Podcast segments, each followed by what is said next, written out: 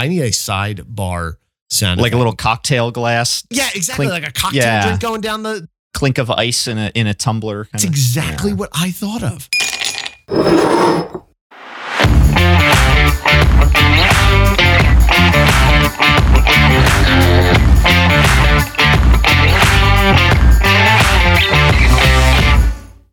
Yeah, welcome back to another episode of the Refactor Podcast, the show where we try and help ourselves and you suck a little less each day.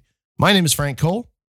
And my name is Chris Tonkinson. And this is episode 040, recorded on September 23rd, 2021. So we need to set a policy that I don't join the Zoom with you until the recording is rolling because we keep doing this where we start good conversation as we're just Yeah, and bantering. then lose it We, we do this trying to get this, thing. trying to turn the knobs and pull I'm the levers. exactly, exactly. So get this been- Rube Goldbergian audio system we've got It really- rolling. It really freaking is Rube Goldbergian. That's It, a, it is that an feels that word? way. Is that is that an actual I- word?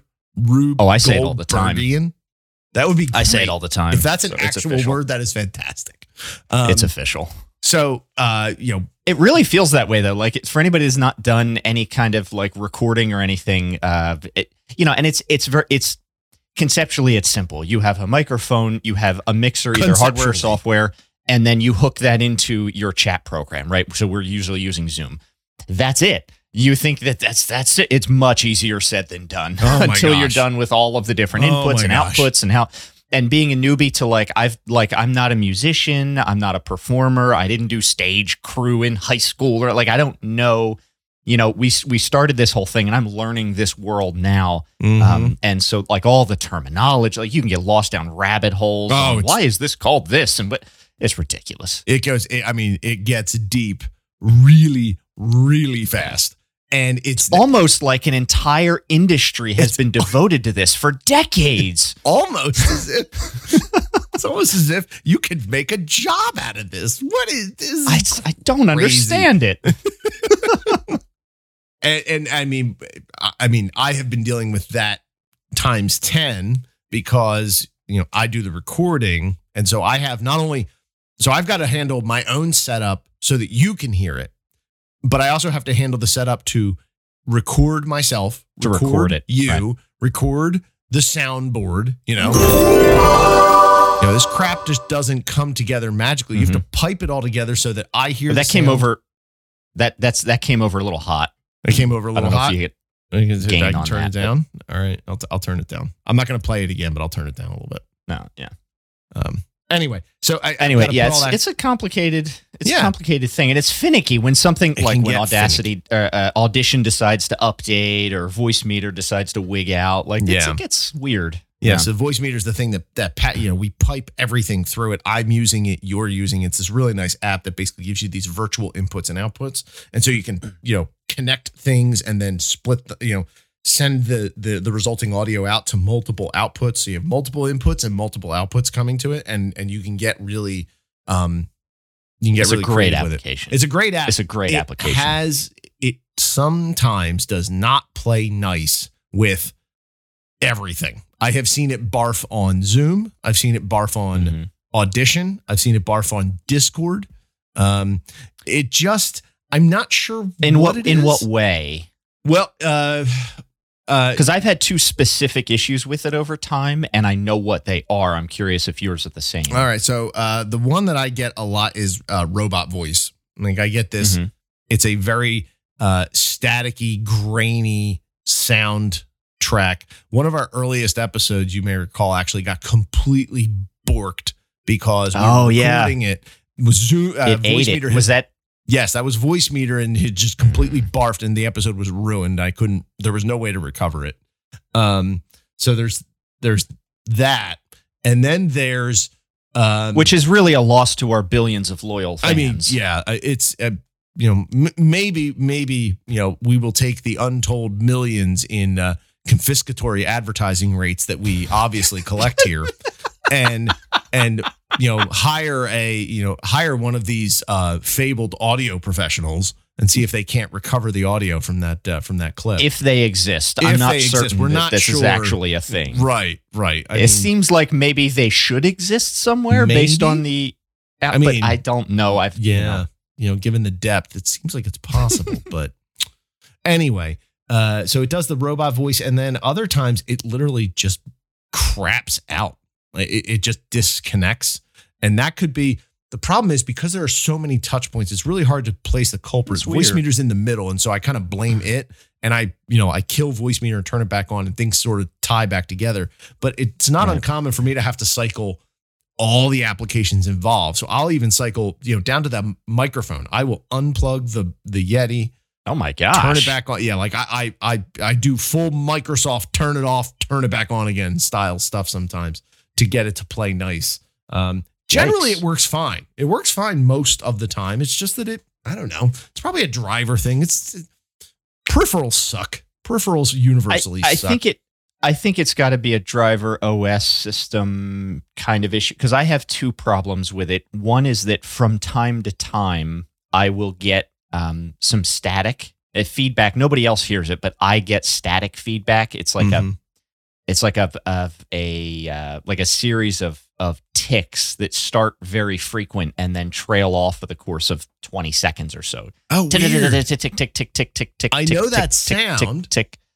Um, That's a- so that's happened to me. Yeah, that's there's a there's a term for I, that's a known symptom for a known thing. I just can't Oh, remember what it. Yes, Okay. I just don't know what it is uh, off the top of my head, but I, I know what you're talking about. And there's a Yeah, um, so I don't get that. That'll though. happen sometimes. And I also, I you know, switching between my work and personal machine.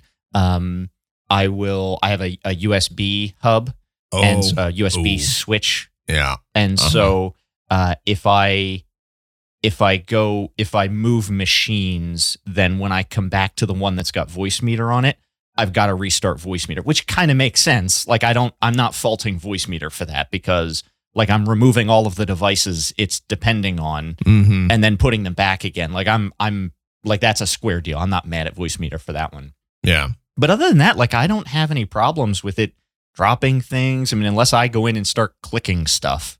Yeah, I Um, get this that's the robot. I, I get the issue. robot voice thing has been a a constant issue. Um, I mean, anything would be better than your normal voice. So, like, Yeah. you know, we'll take it.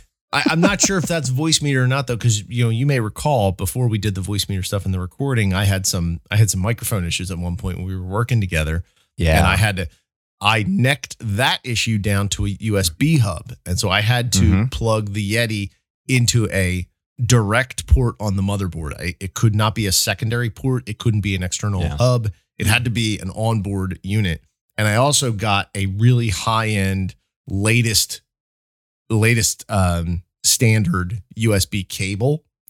Like I Mhm. like following the because because there actually are different standards on the USB cables. I got the latest one, and so I got a really good cable and made sure I connected that directly. And the problem pretty much went away. But then it kind of was similar. If it resurfaced with Voicemeeter, it could. I don't know. I don't know. Um. Anyway, um. So yeah, we were having some some fun setup with with Voicemeeter before we got uh before we got started. But anyway, that is not how I wanted to start the show. But you know, a little little sidebar as usual. C'est la vie. Yeah, that's kind of what we do. Uh, I just got out of a really fun conversation. We do um, we do virtual coffees at our company. hmm Uh, we use a really cool tool called Donut, which hooks into Slack, and it does these. All right. It- it- this is neat. This is really neat. So what it does is you you you uh you you have a Slack account, you have a Donut Mhm. account. You connect Donut to the Slack. You assign Donut to a a room, and you tell Donut, okay, this is my virtual coffee room. Everyone who joins that room each week gets randomly paired with somebody else in the room, and Oh. it's it because cool. Slack connects with your with your with us. It connects to our Google account, so it sees our calendars. It'll actually recommend. Okay, I can see that here's an here's an open here's openings between the two of you, and it'll assign it. If you have a Zoom integration, it'll attach a Zoom link to the to the invite. It's really really cool. Hmm. And so for larger companies, it's a great way to meet new folks in the company, and we're growing like gangbusters right now. Um, Mhm. so it's it's really fun. Um, so there's a it was an interesting tool that that we've been playing with. Um, today I had a meeting with a guy named Robert. He is uh, he's one of our implementation managers, and um, he lives in uh, he lives in Germany, and um, he and I had a fun conversation about just regional geographic differences and things like that. And we were talking about hiring, and we ended up going down a really interesting rabbit hole uh, about um, pay and pay scales. We were talking about the the lack of staff, which we've talked about Mhm. in the past, and things like that. Yeah. And so, w- what I wanted to bring to the table here, the, the interesting bit for me was, uh, okay, we've we've reached a point now where companies are going back to work. Obviously, the jobs are available. Uh, there's not a lot of people in them yet, but you know, it's it's a superheated market.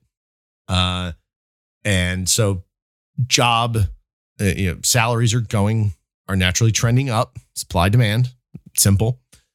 But we also have this rub of these companies that have been remote, or excuse me, that were traditionally on site are now remote. And some of them are staying remote in whole or in part. And some of them, notable, you know, Google is probably the most noteworthy because they've actually done write ups about this. They're making salary adjustments to people who are moving out Regional, this- yeah, regional making- adjustment of, of salary for remote people. Right. Yeah. So, so the question, the thing I wanted to discuss here was do what do we think the market is going to do long term? Because there are two ways that a company can play this. Option 1 is what Google's doing. You're living in a cheaper region. Your cost of living is lower. You're not living in San Francisco, you're living out in the boonies in Arizona now. I'm not paying you a San Francisco salary to live out in the middle of the desert. Your cost of living is just not the same. And so it does not justify that cost. And so I'm going to give you a lower salary. Okay. So they're doing adjustments. There, there's some kind of baseline of what the job is worth. And then it, you know, ticks up or down based on Which is ironic at the same time because these companies are the ones who are responsible directly for the cost of living in the areas that they have traditionally operated. right. And that's Obviously. Right. And that's not, and that problem is not exclusively a, a you know, the territory of Google and other No, FANG type. not. That's, that's just a, that's just a urban center. It's a metro. Yeah, that's it's a, metro, thing. thing. Right. Okay. So, so they could do that. You could do, you could do geographical adjustments. Option two. Okay. I'm the company. I have my budget. I know what I need to do. I know what I need to hire. I have a number. I, uh, the company always has a number. It always has a top line number that is Yeah. irregardless. Ah, that's a terrible word. That's not a real word. That is um, It is not a word. It it's not, not a terrible word. word because it's not a not word. a word. That's true. Irregardless. I like- not not Rube- a word, people. Rube, not a word.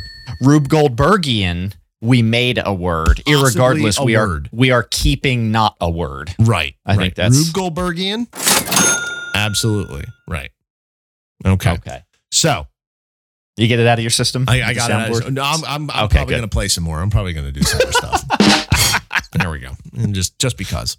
Um, so they the company always has a number, and so it, it regardless of where the position's going to be or anything like that, they have a top line number. Here is what I what I honestly, genuinely, financially can afford and cannot afford. Mhm. There is a break point for that, and And if you're hybrid, that's always going to remain calibrated for your local market. Well, is it though? Because what I could see happening is I could see companies as a competitive advantage moving away from geographical locations and just simply doing this is the best I can do and and and offering a the same salary to everyone regardless which is a word regardless of where they live. I see some cool benefits to this. Option uh, so benefit number 1. I don't have to think about regions. This is a huge mental load. My company actually uses a service to do this crap, to actually look at the at at local cost of living and and local you know rates and things like that. You eliminate a whole stream of Yeah, you're- information. You're, being you're being super optimistic here. We're going to wind up disagreeing. I okay, think. that's good. No, no, no. That's uh, you know like let's do it. So so Yeah. so benefit one, I don't need to think about it. Which you know, I, if I can just take a whole piece of work off my plate, that's that's fantastic. Benefit two, uh, the uh my my pool is now I I now look at my pool of candidates much more uh uniformly and universally I I I think you know one of the challenges that HR has with hiring, especially if you're remote, um, is you know w- what state are they in? You know, do we support that and things like that, which is a logistical hurdle that you're not getting Right. away from. But my Yeah, and there are real world costs to the business of hiring an employee in a new state. Like that's new state. Right, exactly. One of the things that makes that dimensionality complicated is the cost of living element. So again, if I can eliminate that, it makes it easier for me to hire across a wider area, which, you know, a geographical uh, diversification of your staff has a lot of there's a lot of benefits to that. Um Right. so I'm not thinking about it. I, you know, and I don't have to you know, I can look at my my my pool of candidates uniformly. Benefit three, my candidates, you know, reap reap the benefit or you know the the the the pro or con of this. If the if the candidate lives in San Francisco, they know they live in San Francisco. They know they're going to have a higher cost of living, and so they're going to have to push for a higher salary or you know you know put more of it into their cost of living, have have less you know spending cash on top of that. Right. Um, Right. But they, but they, it's their choice. You know, they chose to live in that in that city or state. They, they they're the and so you know they live with the consequence of that. But then they can easily just go, you know what? I don't want to do this. I, I I'd rather have the money, pick up, move somewhere more more rural, save you know pocket a bunch of cash in the difference. It, it puts the onus of all of this stuff on the employee. I'm a huge proponent of employee agency and ownership of, you know, decision making. And so this to me feels like the best solution because the company just says, you do whatever the hell you want. Okay? You live wherever you want to live. It's totally fine. And if you live in a rural, this is what the job is worth to us. This is it. This is the number. This is what this job with you in it is worth to us and you live wherever you want. And if it costs you more, it costs you more. If it costs you less, it costs you less. We don't care. You know, it's sort of it, it's a it's a level of separation, and it is a tan, tangible benefit to the employee because now you have people that you know can make some some serious bank uh, just by you know picking a different geographical region. Yeah, Your well, thinking about it, yeah, thinking about it. Well, first of all, I, I think there's, um, it's a little, it's a weird conversation to me to think. Well, in the long term, we may not do this geographical uh, pricing anymore because that's so new. That is such a recent development uh, in terms of not not the core concept, but widespread implementation where it's kind of now normal. It became a normal thing relatively recently. So the idea that we're already talking about, well, maybe someday we're not going to do this anymore. Um, it just seems weird in my in my brain. I would Um, disagree. I think it's been normal, but what happened is the normalcy of it got pushed down into smaller companies. It used to be something that only large national inter when I say national and international, I mean companies that have a, an employee base spread across the country, spread around the world. They all well, no, I don't think I don't think it's. Uh, but you're talking about you're talking about if I have a regional office, if I'm a U.S. based company, I have a regional office in Germany and Japan. Yeah, pay scales are going to be different per Right. country. I don't think that's that's nothing new. No, But I think not. you know when I think, and maybe this is just because I'm I'm in the healthcare world, I'm kind of limited to the United States. But I Mhm. can't hire somebody from England even if I want to because we're dealing with yeah, but even we're okay, dealing with like health information that can't leave the border. So, like within that, the idea that your average company is going to start weighting the pay scale based off your position, geographic position within this country, that is a newer thing. uh, again, I think my my original point stands. Like a large company, forget international, a large national company that has employees spread across the U.S. in various states for various offices. You know, you could go back into the '80s where this wasn't an issue, right? You have a company, you know, IBM, you know, national company, lots of offices all around. We are talking about remote employees, though. We're, We're talking, talking- about a well- one company with a remote workforce. We're not talking about a brick and mortar company that has multiple offices because yes, each of those local offices will have potentially their own pay scale. That's exactly- that's, a decision that every company's made. I'm not talking about that. I'm talking about a remote workforce. but that's here. is that I'm not what you're saying? Yeah, I'm saying I'm saying they're the same thing. They're just they're just it's it's just sliced into smaller pieces. A national company that has offices, workers spread around the country is going to pay them on different scales based on their their region. Right. Okay. Right. A company Mhm. that has workers working out of their homes now, spread across the country, is paying them based on region. So I so no, it is not new. It is you know where their butt is sitting is slightly different. The you know the the office So versus that's where home. that's where But- that's that's my disconnect then because Okay. in my mind the conversation we're having is up until and I'm going to say relatively recently and not Sure. Yeah, define no, I- that I get it. term. I get it. Get up until relatively recently, a company with a central headquarter, and let's just keep it that simple. You have Okay. one office somewhere in the United States, would have not geographically adjusted pay scale for all of their remote workers. correct. So, like you and I Right. both worked for a company a while back. Uh, there was a physical office in DC. Neither of us had ever been there. Never went. Ninety-five percent of the employees were remote. Employees and Yeah. consultants were almost entirely remote. There were like six people that actually went to that office. Most of us had never been there. That company did not adjust pay scale because you were in state college and I'm in Des Moines Nope. and somebody else is in Miami. Correct. Right. That was until very recently the normal thing to do.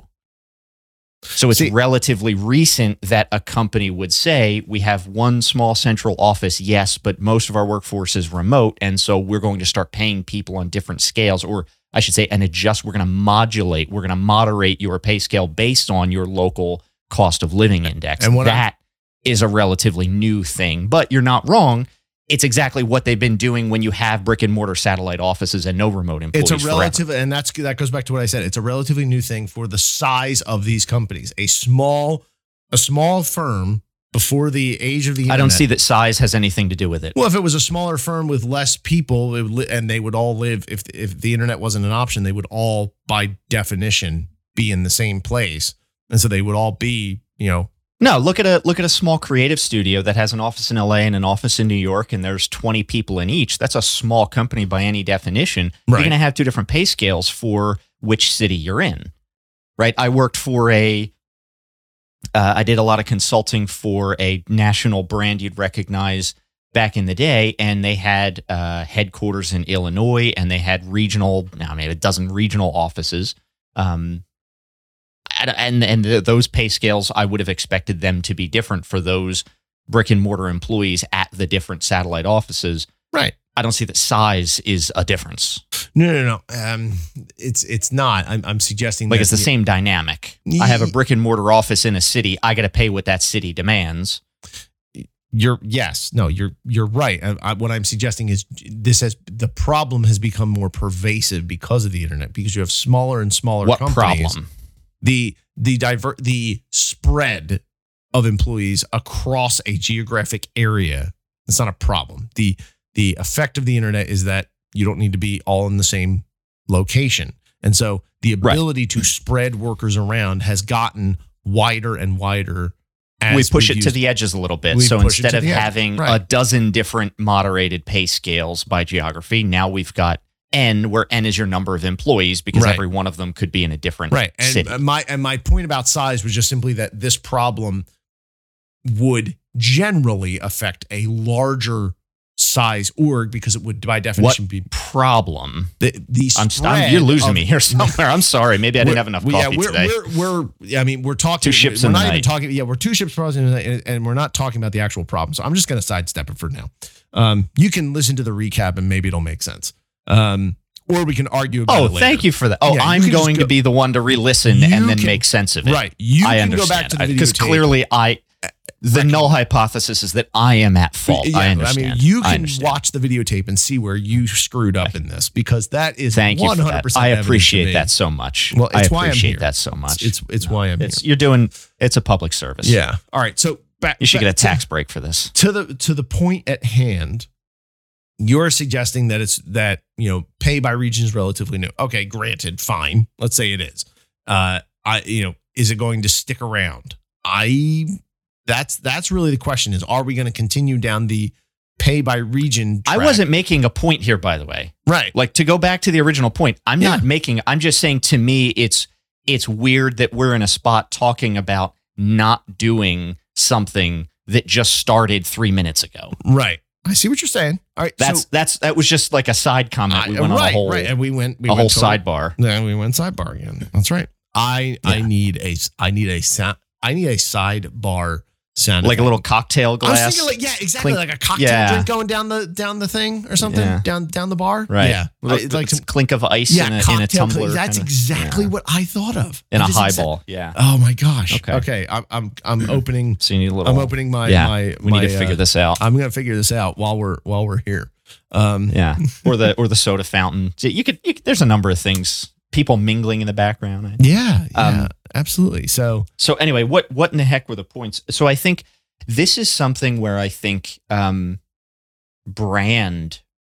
I, I, in my mind, I think part of this, it's not like my entire analysis, but I think part of this is that companies are going to start trading on their brand in a way that they have not done before. Because let's suppose I'm really dead set to work for, you know, Am I don't know if Amazon's doing it, but we're just going to pick on Amazon. Amazon's allowing remote work and Amazon is moderating pay scale by local cost of living index, right? Let's just assume that's true okay, because I think it's a safe bet. it is.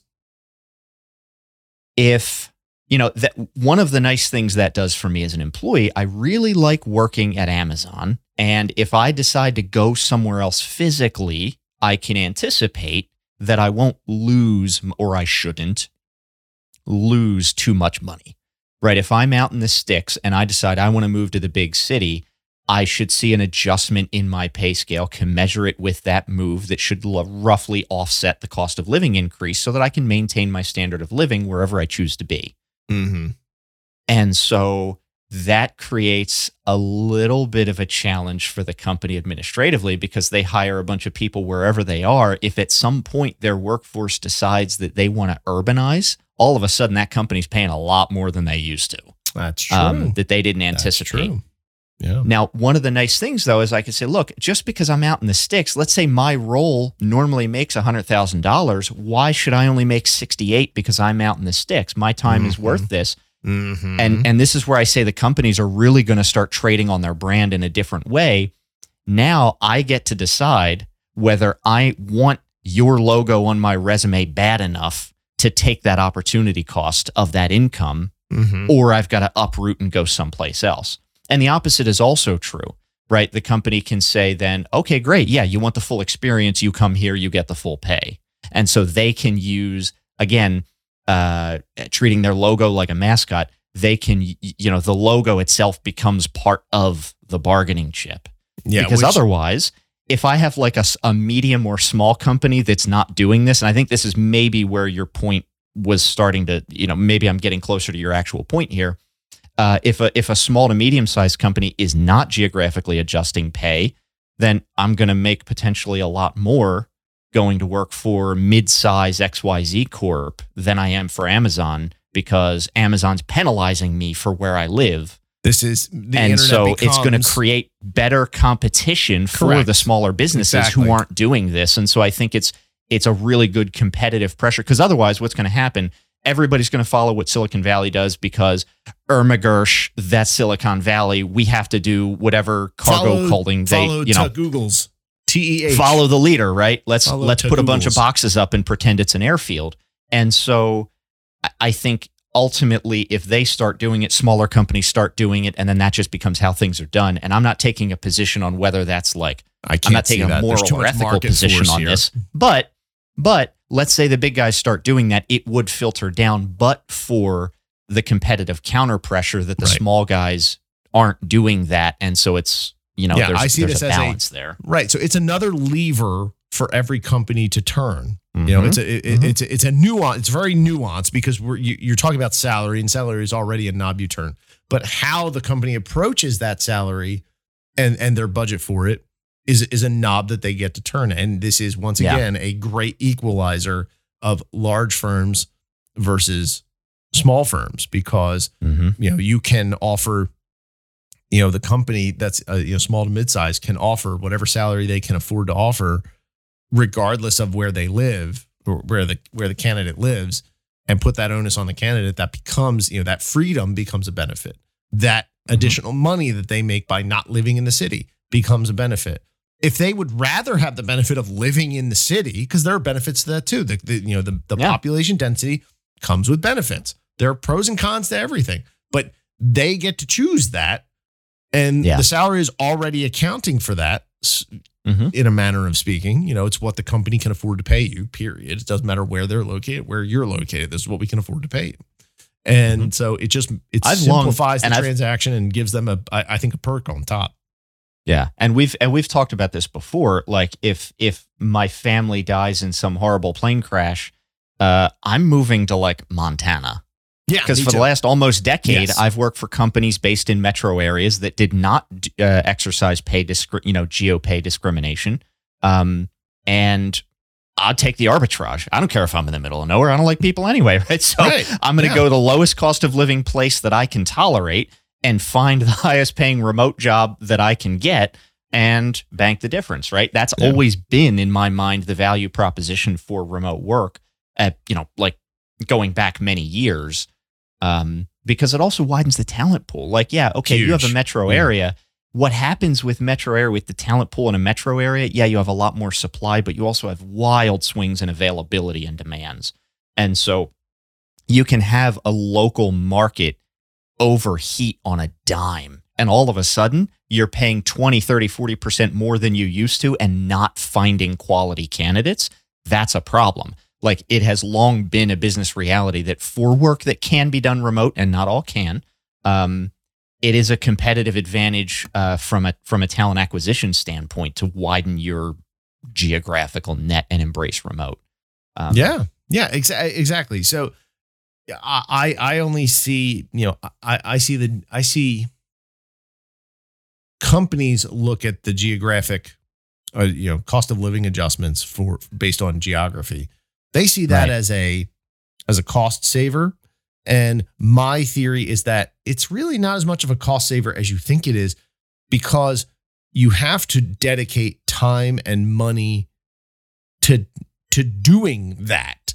Like that's a. That's that a little actually have to fallacious, though. You, yeah, but it's time and money that you're otherwise dedicating to doing brick and mortar. So I think it's an Uh, offset. well, No, to no, be no, honest no, with no, no, no, no, no. That's not what I'm saying. I'm saying it's time and money you dedicate to doing you know regional adjustment for remote employees as opposed to not doing Oh, oh, regional oh. adjustment. For No, I misunderstood. Then I rescind Yeah. my rescind my comment. Yeah. So it's um, it, But it's, I think it's a workforce, right? If you get a ten person consultancy, it's not probably worth it to do a lot of this. Um, no, you're if right. you right if you are IBM and you've got 100,000 employees then yeah it probably is worth a little bit of effort um, because if you're going to shave 5% off of your off of your salary spend that's meaningful dollars and cents on average um, so I think there's a little bit of a, a, a, a diseconomy of scale almost mm-hmm.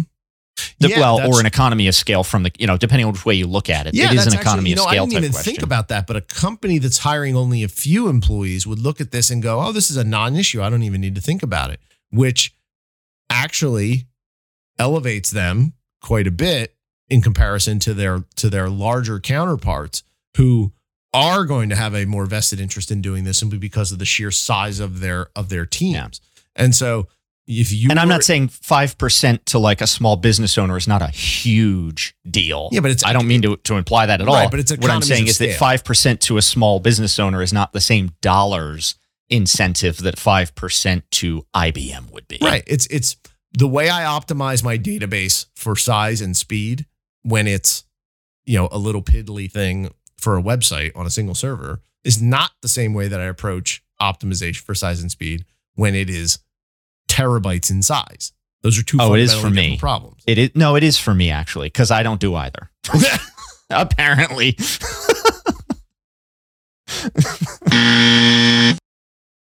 he does not do either one very well, if at all.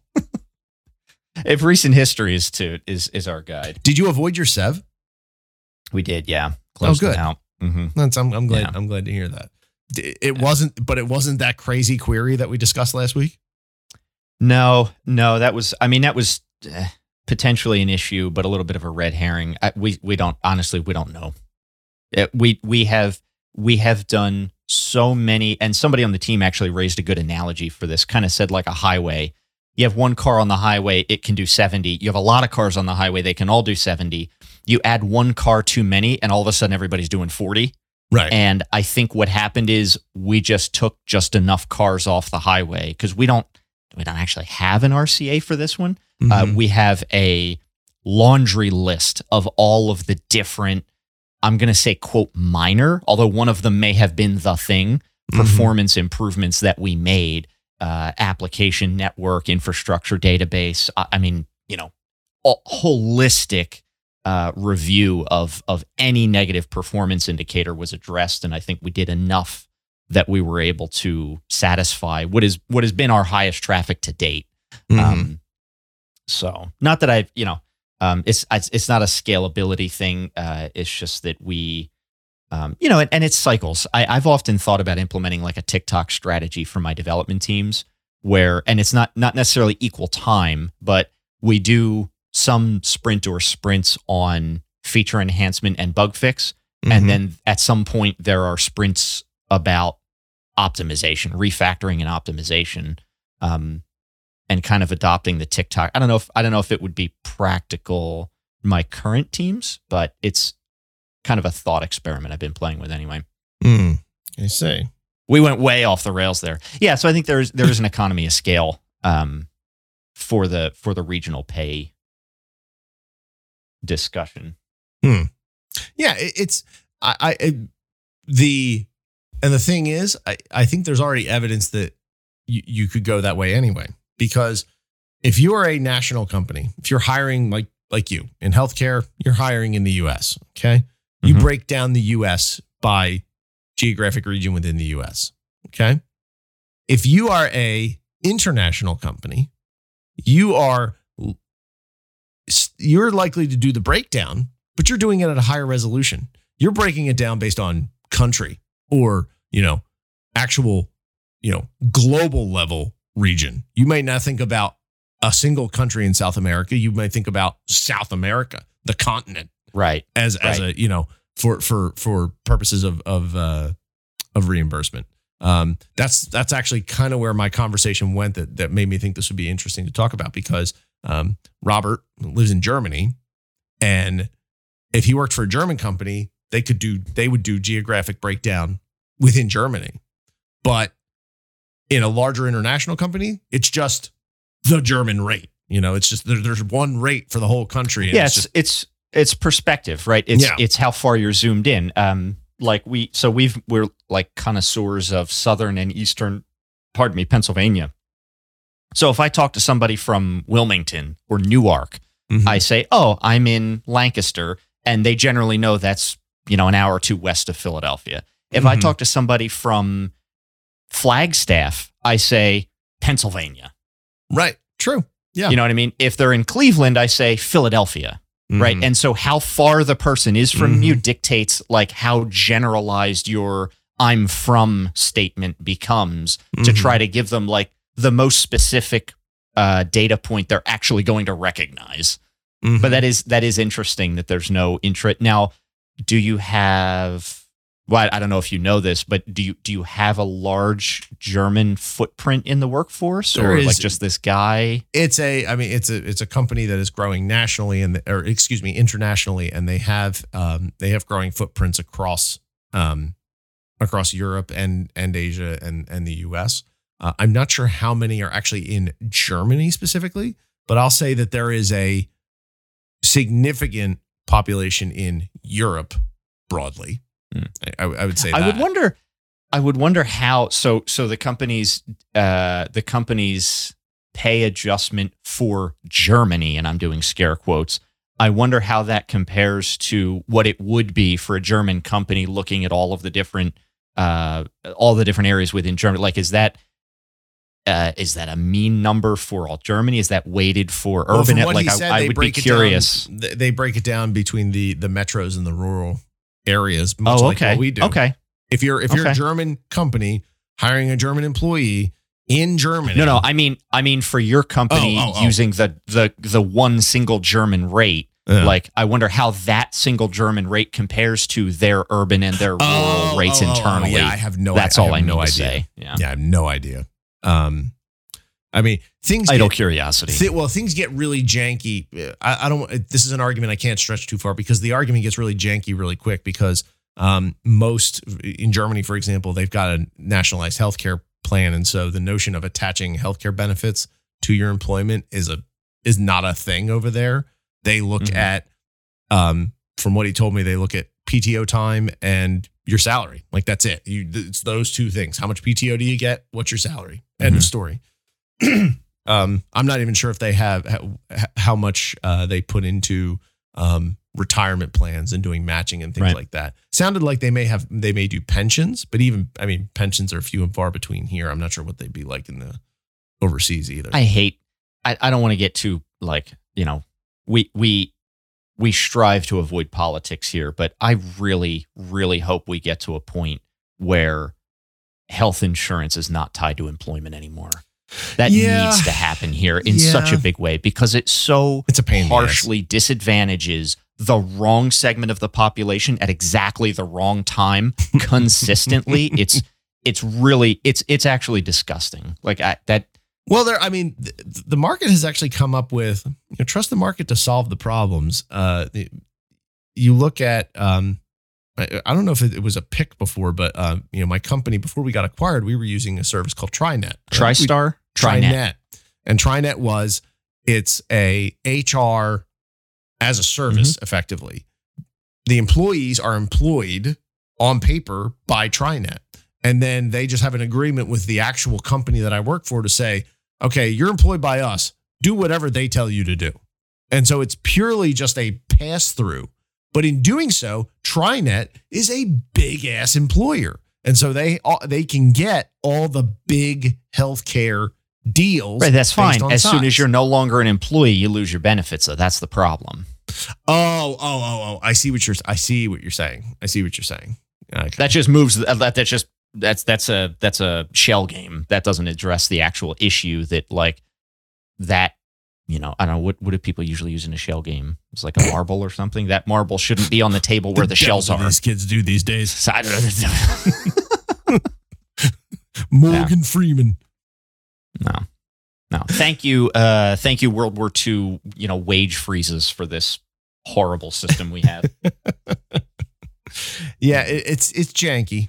It's definitely janky. I, I don't know what the uh, I don't know what the answer is. Um, but uh, you know, it, it is. I have it a I have a I have a pick today. Ooh, uh okay. so I'm I'm as you up. know, I've um I don't I I don't like Apple like computers, but I love their personal devices and I've got a few of them. Um and so Belkin has a really great 3 in 1 uh wireless charging base for the phone, the AirPods and the watch. Um and I've got it on my desk. It's a quality product. Uh it can do the whatever the 20 volt I think fast charging is. Um Mhm. it's a really if you're if you've I know you're not personally, but um Yeah, for any yeah, any. Apple fanboys for any Apple fanboys is a is a really great product. Too much I, I just self-respect keep it for right on the myself and desk my in front money. of me. to be. Oh, is that right? Yeah. Okay. Mhm. Yeah. Yeah. You, so respect for your money and, and not your your privacy over the long term. I understand. I understand. oh, I just don't trust anything. I don't trust anybody with anything. Is basically how I how I operate. right. Says the guy that uses cloud services exclusively. with a with a with an encryption with a key based encryption service so they can't see it and if i lose the key i'm sol for my content so no i don't so trust what do you anybody so what do you do? Do you like have a not not KeePass? What was it called? Um, do you do you like mount an encrypted drive from your cloud share folder? Like what do you well, there's a couple different ways you can do it. I'm using a service. It's a uh it's a like a zero knowledge encryption service called boxcryptor based out of germany. yep. and they work with a bunch of different cloud vendors including dropbox and onedrive. Mhm. and uh, it's attached to your account. The key is basically attached to your account and, and the stuff is encrypted. If you lose your account you lose your password you lose your stuff. Um, you know they, they can't recover it for you. But what they do is they act as a go-between and the stuff gets going into the shared drive it gets encrypted. Now they mount their software will mount their own drive and then it passes like the encryption passes through there. So if I look at my Dropbox account raw, like if I go to dropbox.com, I'll find all these files. All the files will be prefixed or suffixed, excuse me, with a certain extension. I forget what it is. I think it might be BC for Boxcryptor. But they're all these .bc files, and Right, they're, they're right. non-readable garbage. But if I look at them through my box, yeah, the way to do this in the way to do this in the old days would have been to you know have your Dropbox or whatever, and then create a, a TrueCrypt file TrueCrypt back file. drive Yep. within that. Yep. But the trick was you needed you needed the sync service and the um and the and the the the uh drive the the encryption software to support uh block level diffs right. because otherwise you're sending like a four gig file every time you file. add a period to a text file. Um, Right, so, and that actually that actually that worked route. really well, and it was completely it was completely trust no one, completely pre internet encryption. There was no way that you could like mess it up. right. Um, right. um, this is a nice this is a nice um, middle middle ground where it's a it's a zero knowledge zero trust but it's also much simpler setup you still have the it's a file based encryption Mhm. so all the files you can make an argument that each one of the files is using its uh, you know is not using its own unique encryption key but i think they're all salted individually so even that is you know hmm, not not a super good argument um but i do that so that's what I do. So I, I, I yes, cloud services still don't trust anybody.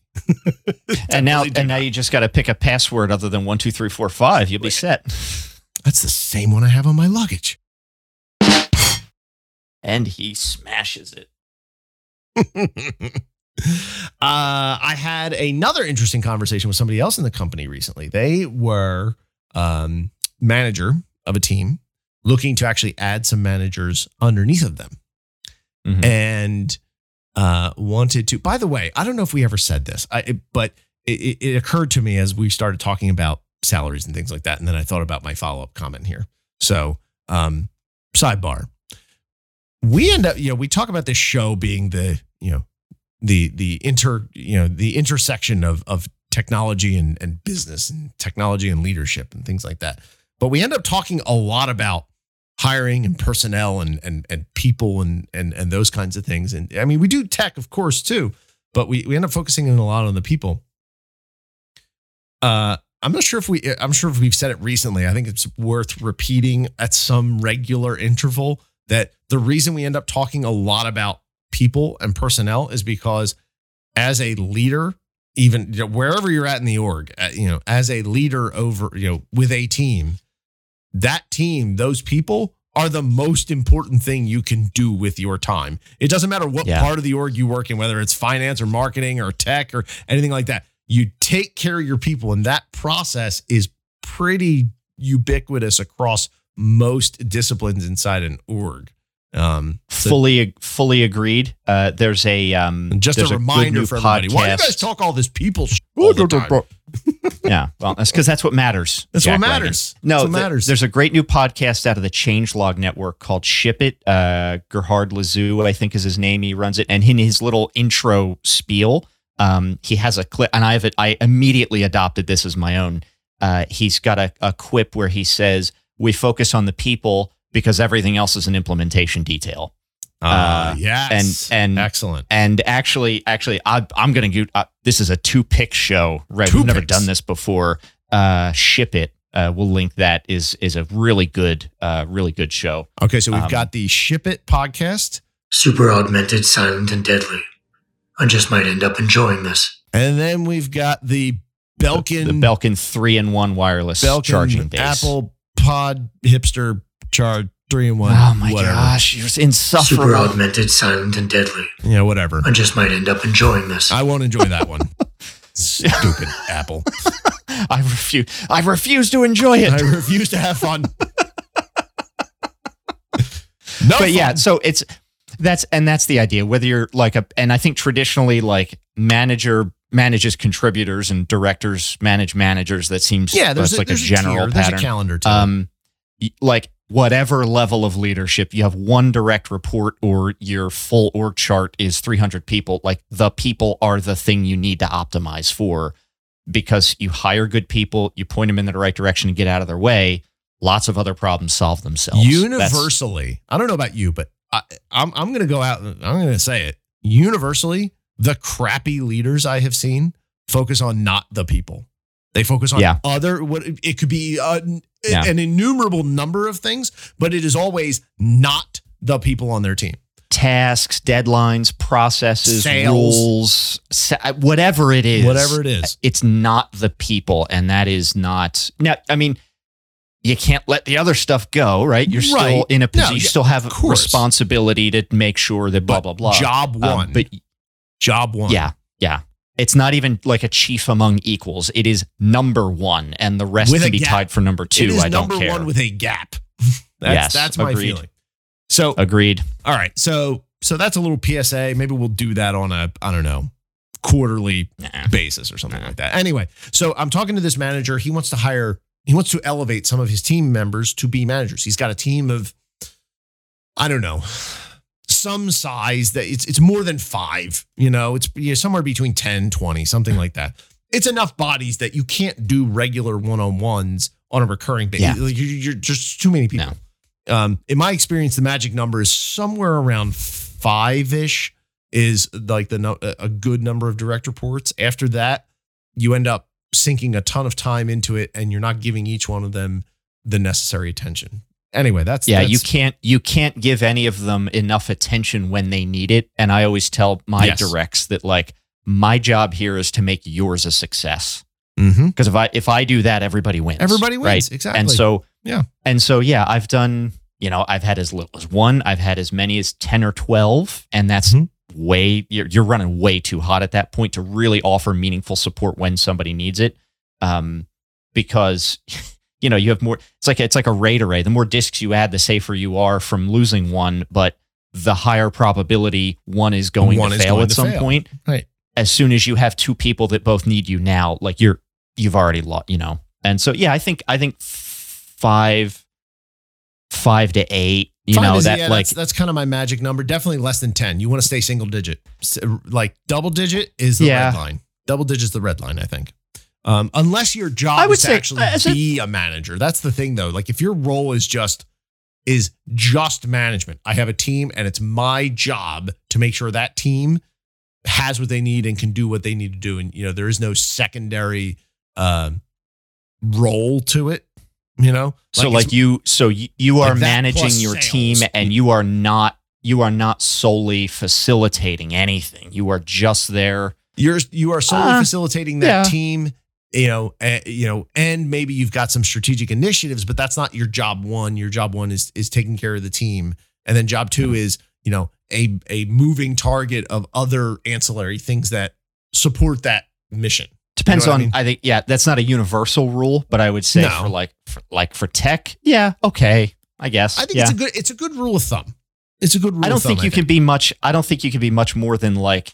So if you're talking about like ten or fifteen people, like ten or fifteen contributors directly under you, I don't think. I, don't think you can do more than basically just become a delivery manager. Exactly. I mean, Like, that's you're exactly not, my point. That's exactly my not, point. and I'm not denigrating delivery managers because that's like where they're required. That's a vital role, just like everybody else. I'm not. That's not. That's not my comment there. But um, you're not doing anything other than that. mm-hmm. Yeah. Like you're So- not taking on side projects. You're not doing your own work. You're not. Yeah. You know, it's yeah. anyway, this is all this is all ancillary to the point. The point was this manager has a bunch of people. He wants to elevate some managers so that he can offload some of his direct reports, lower his his load of direct reports, Mm-hmm. and Mhm. also give some of his higher performers the opportunity to be managers, to to grow in their in their role in their professional capabilities. Sounds like this guy's in a great position and has a good mindset. Great. Okay, good. Yeah. We're, we're good so far. Where we stumbled a little bit was when we talked about, okay, now I want them to be managers. I, I'm I am paraphrasing. I'm I'm really condensing this down. Mhm. Uh, okay, great. I want them to be managers, but I also want to put guardrails around them as much as possible so that they don't, you know, screw things up and don't, you know, negatively and adversely affect themselves. Which, in in in Hmm. in anyone's defense, is is understand is an understandable approach. I have somebody they're new. I don't want them to fall on their face and feel bad or get in trouble or negatively impact the you know company outcomes, business outcomes. Totally understand that. However, if they don't, yeah, I get the underlying concern, but the way that that's positioned is maybe Well, it's not even positioning. It's actually this is a this is a uh, road of good intentions leading to yeah, unwanted places here. The problem is that it this is this is perfectly well intentioned behavior. Unfortunately, it's not going to get the desired outcome. If the if No. the manager, if the person, it doesn't matter if it's a manager role or an individual contributor role. If they do not have, there are two key ingredients for every job. Every and and and management when management flubs, this is where they flub. 99 times out of 100. You need two key ingredients. You need uh you need you know autonomy you know you need to you need to own the role and you need the authority. You, you need you need to be able to make decisions. You need to have decision making Oh my gosh. Okay, to, so whether I'm a contributor or a board member, give me the responsibility, but it comes with the authority to make it happen. Right, One does not go right. without the other. yes responsible you have to have you're responsible for the outcomes i totally i botched it you you are responsible for doing the work and, and and responsible for the outcomes but then you also have the you know the authority to make decisions that to affect- directly influence that the outcome. Exactly. I outcome. don't give So me one without the other. That's not consistent. You literally cannot. Yeah. You can do it, and then things just don't work. You it, it gets janky. Well, I have seen it done. I Yeah, have I've seen, seen it done, done. and it always ends in f- every 100% of the time that ends in failure. Yeah, and you're what you, what you end up with is people that don't make decisions, and so you haven't actually delegated anything because the decision still Yeah. bubbles all the way up to the person who actually Mhm. holds the authority, and then bubbles all the way back down. And you've all Mhm. you've done is you've increased the the cycle time because there are now more people between the decision and the authority, and so you want that authority. you're just to adding live risk. with- uh, right, and so you want the the authority to live with the responsibility. If and so while it's a noble gesture, uh, well intentioned gesture, to to try and keep that you know to separate those two and to, to minimize the risk if they don't actually have it then they're not actually assuming the role and we all know like we all know when we're be, when we're getting a babysitting kind of kind of deal you know if if you don't have if you're not actually empowered to make decisions like you know that and you know that it, you you uh, oh i don't know this oh it's not my job oh i have to t- you know talk to this other person you know Mhm. that feels crappy to Yeah. to most people. Most people actually want to have some sense of agency and decision making, responsibility and authority in the process that they own. And so I pointed this out and you know cautioned against okay, you don't want none. You want some, not as much as yourself maybe. Maybe there's a piece that you want to do in tandem with them at least until they become more comfortable and then you hand it off more fully. But they need Well, to uh, and the way I described it was they need to own it. They need to be able to fail. They need to have the ownership of their results, positive and negative. They have to be able to to own the Yeah. results of their of their actions. Yeah, I don't think I where I um not that I'm like explicitly disagreeing with your analysis. I think about it a little differently and I think okay, so you're talking about it as a binary and your point is it's not actually binary, which I think is valid. There's another dimension of it though, which is okay, so let's assume it being binary is the the root fallacy here. Then Okay. one of the responses to this is it doesn't have to be binary. The other part of that, I think the other side of that coin is you don't have to go from zero straight to one. And that's kind of the other side of what you're saying. So I think about it and I say, okay, you've got you've got a a, a manager. They're, the team's too big. They need to start to stratify. This is a natural evolution of a team. Uh, rather than say, I'm going to identify one or two or three new managers and do that promotion and then be worried they're going to fail. Okay, so let's start with making them a team lead. And let's Mhm. start with whatever subset of responsibility I can immediately give them as team lead as not I mean you could even just straight up call it a, a probation. So we're going to do this for 3 months or 6 months and when we see that this works and when we work out the kinks, then we're going to make that official with a with a, a retitling into management and at that point, you know, remainder of of responsibility. But you have to have a clear goal of what they're doing now as a contributor and wow, how that job changes as a manager. So define zero and one, Mm-hmm. and then say, okay, out of the menu, let's say that's 10 things that change. You, maybe you're already doing three of them. That's great. We're going to give you another three now and work closely with you to make sure that that's a success. And I think the having the clarity of the roadmap, like what you're doing now, what's the delta to what you're going to be doing, and then passing off discrete things from that list over time as sort of a as sort of an, an easier on ramp for the both of you for the for the person to get used to the new role and then for you to mitigate any concerns you have about dumping a bunch of new stuff on them and saying okay good luck have fun and walking away and then losing sleep because you think if they fail you fail Oh, and, well, and of there's course. risk of that Well, yeah, but what you're the the the only I think you're thinking of this, but you know, just in case you're not, you know, the irreducible minimum there is that in each of those little things that you're handing off, you are handing it off. That person now owns that Oh, yeah. thing and the responsibility for that thing and the authority to do that thing. So that's the you know, I mean, that is the irreducible minimum. If you can shrink what the scope of the of the responsibility and authority is down, then yeah, you should. But right and my point there being both you're sides not of that coin. Exactly right. And my point there is to clarify that whether it's all of the job change at once or these smaller subsets of it, you're not giving them the responsibility without the authority as a trial balloon. You're giving them a whole little thing. A whole little thing, right? right. it's And then you can the do that package. over time. Exactly right. Yeah. It's always no, I think that's I think that's really yeah, that's really wise. Yeah, I Oh, would I know. agree with this. Oh, oh, thank you. Yes. Well, I mean, I, I did say it, so you know Yeah. I'm glad well, I'm glad we're here to, to bump your ego. goes. That's, well, that's helpful. There's no need for an ego stroke when it's just facts. Just report when it's just facts. Yeah. You know, you're going to need new headphones if your head swells anymore. I mean, these, these actually have quite a few notches left. It's it's not that big.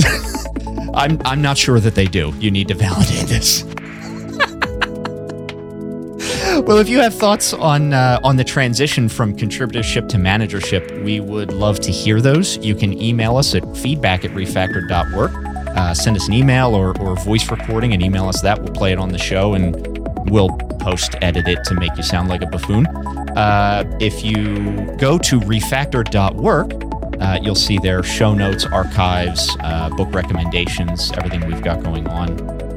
You can find Frank online at hotcoals.com. That's K O E H L S.com. You can find my ramblings. It's a weird spelling. It It's a stupid name. A stupid name for a stupid man. Uh, you can find my ramblings at tonkinson.com. And this has been episode 40 of the Refactored podcast for September 23rd, 2021. Thanks, Frank. Thanks, buddy. Catch you later. Yeah.